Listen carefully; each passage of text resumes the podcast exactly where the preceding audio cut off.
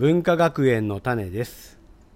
この番組は金丸文化学園を運営している直明と由紀子が文化学園の活動の種になるような話や日々考えていることを語る番組です。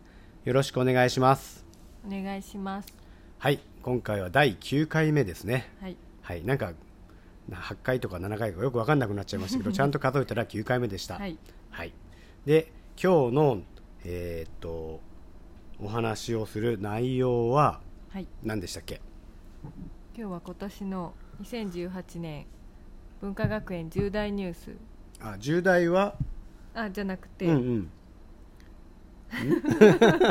文化学園のうん。こんなことをやったよっていうイベントをはいはいはい。イベントの？発表しまして、うん。紹介して。は、はい。いその中で3つずつそ3つずつ。れぞれはい。これは思い出深いとかああなるほど。印象に残ったみたいなね、話ををしていこうと。はい発表していこうと思います。はいありがとうございます。ではでは、えー2018年ですね、うん。のえーっとイベントはい。をね、まあ、全部じゃないですけどね、うんうん。やったもの。あのうちがすごく、えー、と関わりが深かったものみたいな話でいいですか？うちが主催ってことかな？あでもでもない。うん、そうでもないと思う、うん。うんうん。はい、ではえ1月からお願いします。はい、1月6日子育てっていろいろあるけど何があっても大丈夫。というイベントで、はいはい。サドベリー サドベリースクール、うんうん。鈴スタッフの鈴木一馬君をお招きして、はいはいはいはい。子育て中のお父さんやお母さんとかか子供に日々関わっている人なんかがうん集まって、うんうん。いろいろ話をしました。あれすごく盛況だったよね。盛況だった年明け早々なんかすごい場になったなと思って、なんかいくつかたまりがあって、うんそこにあ鈴木君が行ってくれて話したりみたいな感じだったのかな、そうだね。うん、彼ね若いけどすごくしっかりとしたこう人間観っていうか、うん。人との関わり方。まあ大人子供関わらず、うん。えっと、関わり方がすごくうんうん。素敵っていうか、うん。こ横の関係そうだよね。ね横の関横の関係できてるよね、うん。うんうん。そうでなんかその中で鈴木さん鈴木君だけじゃなくてこうママさんたちの話もまた良かったみたいなね、うんうんうん感じだったようんうんうね、ん。またやりたいなとうんうん思ってうん。うん。いいね、うん。このイベント自体は、えっと、うちが主催というわけじゃなくて、うん。あのいつもうちに関わってくれている素敵な大事な仲間のね、うんうん。えっと、人たちと一緒にやったイベントだったよね、うん。そうでしたね。うんうんうんはい。じゃあ次は？次は2月11日にマッキーさんこと加藤。正樹さん、新潟県のうん。加藤正樹さんをお招きしてお話し会がありました、うん。えっと、2部に分かれててそうだね。一部うん。うんがまずこれからの時代に流されない覚悟の作り方うん。っていうので、うん。2部が関わる人を120%ハッピーにする仕組み作りうんうんうんっていうことでした、うんねこれもすごく加藤さんのお話は、ね、初めてお会いしたんだけど、うん、あのいい話だったよね。そうあの加藤んさんのことちょっと言ってもいいですか、もちろんです。あのその前の年かその前 さらに前の年かちょっと記憶が定かではないのうんですが、うんうんあの3人目の子供がもう学校行かないってなった時にあのすごいもう私もわけわからなくなっちゃって、うんうんうん。フェイスブックで投げかけたんですね、うんうんうん。もう誰か助けてくれみたいな、うんうん。あの家に来てくれる勉強の達人とかもう何でもいいから誰か教えてよみはたいなのをした時に、うん。みんなすごいわーってあの情報をくれた中に、うん。こんな人がいるよって教えてくれた人がいて、で紹介してもらったのが加藤さん。なるほどなるほど。なんだっけあの古事記のねうん。勉強会とか、うんその心の作り方とか、うん。すごく魅力的なお話し会をたくさん主催され、うだったよね主催されそう全国にやっぱり呼ばれて、ねそうそう。行ってる人なのでもうぜひ来てもらいたいって思ってたのが、うん。かなってもう本当に嬉しかったです、ねすごいいいお話会でした、うんうんうんうん。はい。はいはいはい。そして次が2月の26日に、はい。これは、えー、とあ B の肩書きワークショップっていうのをね、やらせてもらって、はい。これはあの僕らの近所本当にご近所、うん。地域的にもご近所だし精神的にもご近所な若者の深島君っていうねはい浩司君。フルネームで言っちゃった。はい深島君がね、うん。あの得意としてるというか、うんうん。すごくファシリテートが上手で、あの B の肩書きっていうことでね、うん。自分たちの在り方で肩書きをうん。あの自分の中でしっかり持つっていうかね、うん。それをやっていきましょうみたいなお話だったよね、うん。うん。面白かった。面白かった。これ少人数だっただけどね、うん。とてもいいワークショップだったよね、うんいいねあれうはね。ん、なんか定期的にやったらいいのかななんて思うけど。ね。まあ彼もね今度自分で居場所というか、うん。作りを始めたでたたので、うん。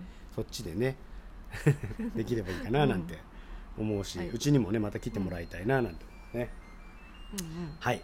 そしてうんおこれは大きい。はい。4月22日はい。学校の未来フェス。うん学校の未来フェスね、これも良かったよね。うん。もともとは未来フェスっていうのは東京？お京都で始まったのかな、うん。吉川さんっていうねあのーロッキンオンっていう雑誌のはい。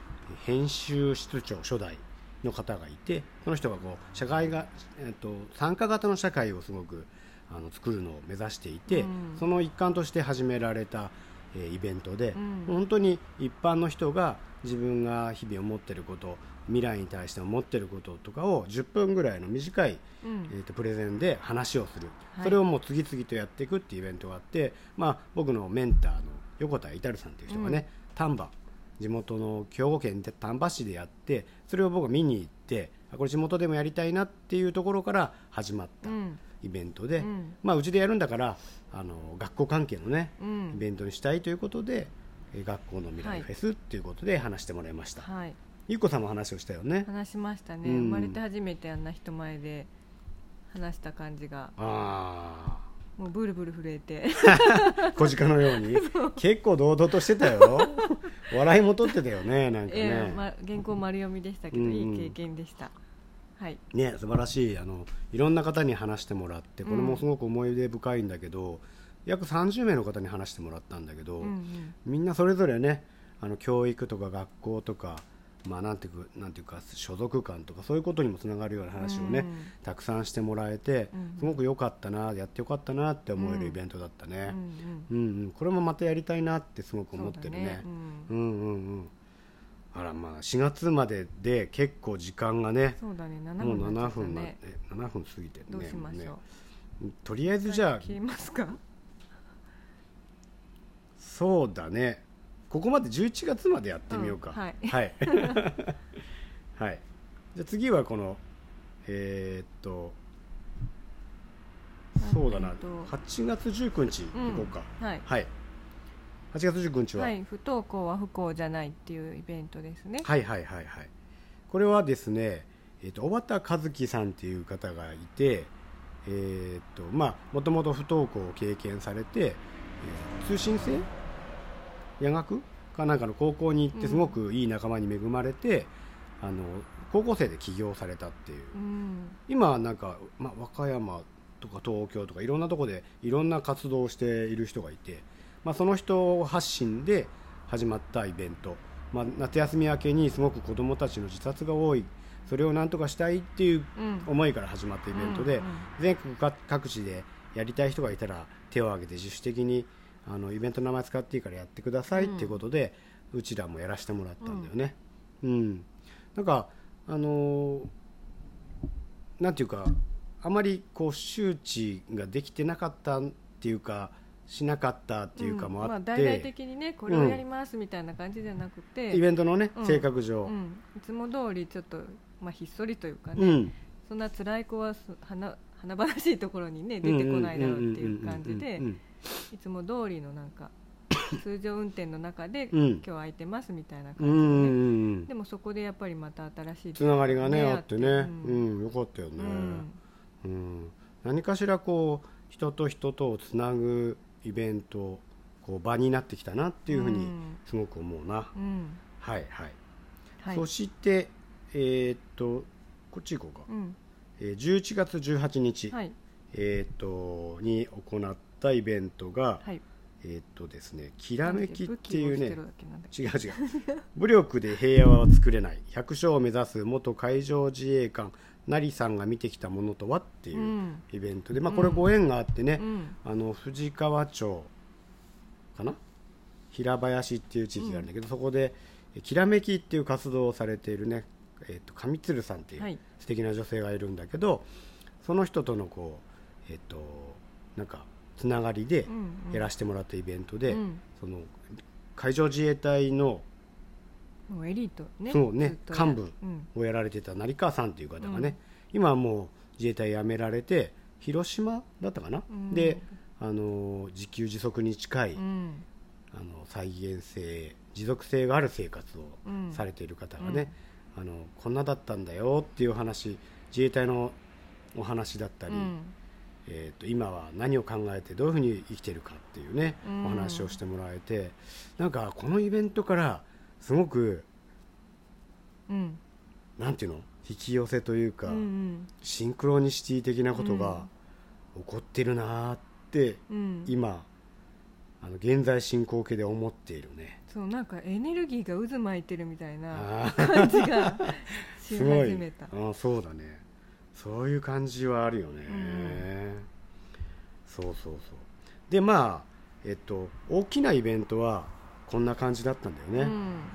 でちょっと今日も時間がうんうん。かなり経っちゃったので、はい。えーここまでにして次回は、えっとまあ、その中で直脇由紀子それぞれどれが心に残ってるかっていう話だったり他にもね、うん。あのちっちゃいイベントとかなんか定期的にやってることとかもあるのでそこら辺のご紹介をできればななんはい。て思ってます、はい。はい、では今日はここで終わりたいと思います、はい。ありがとうございました